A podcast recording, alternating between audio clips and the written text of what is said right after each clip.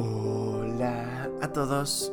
30 de julio y gracias a nuestro devocional Alimento para el Alma, hoy podrán escuchar Al mal tiempo, buena cara. Lectura devocional sugerida es Filipenses capítulo 4, del verso 10 hasta el 13.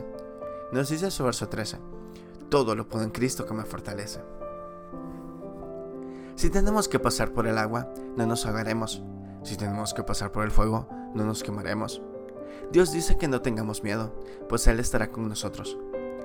Por todas partes nos rodean problemas, algunos toman el camino más corto para enfrentarlo de manera equivocada. Drogas, alcohol, robo. Usted puede decidir cómo reaccionar, puede hacerlo de manera positiva o negativa, puede quejarse o tratar de resolverlos, puede permitir que los problemas lo agobien o puede sobreponerse a ellos, puede permitir que lo destruyan o llegar a ser mejor persona por ellos.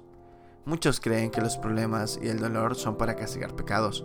Es cierto que el dolor es a veces el resultado de malos pensamientos y obras. Ejemplo, si usted abusa de su cuerpo con drogas, su cuerpo sufrirá y hasta puede ir a parar a la cárcel, o también puede perder a su familia y amigos. Pero hay cosas sobre las cuales no tenemos control. Accidentes, enfermedades, tempestades, la muerte, incluso la manera en la que los demás se comportan con nosotros. El apóstol Pablo aprendió a aceptar los problemas y crecer por medio de ellos. Sé lo que es vivir en pobreza y sé lo que es tener en abundancia.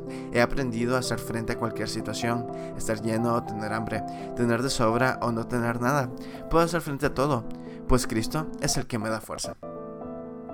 Cuando usted tiene una dificultad, es natural una reacción de descontento, pero admita sus sentimientos delante de Dios y no deje que ellos lo controlen devocional escrito por Adán Chiribi Cornejo en Colombia.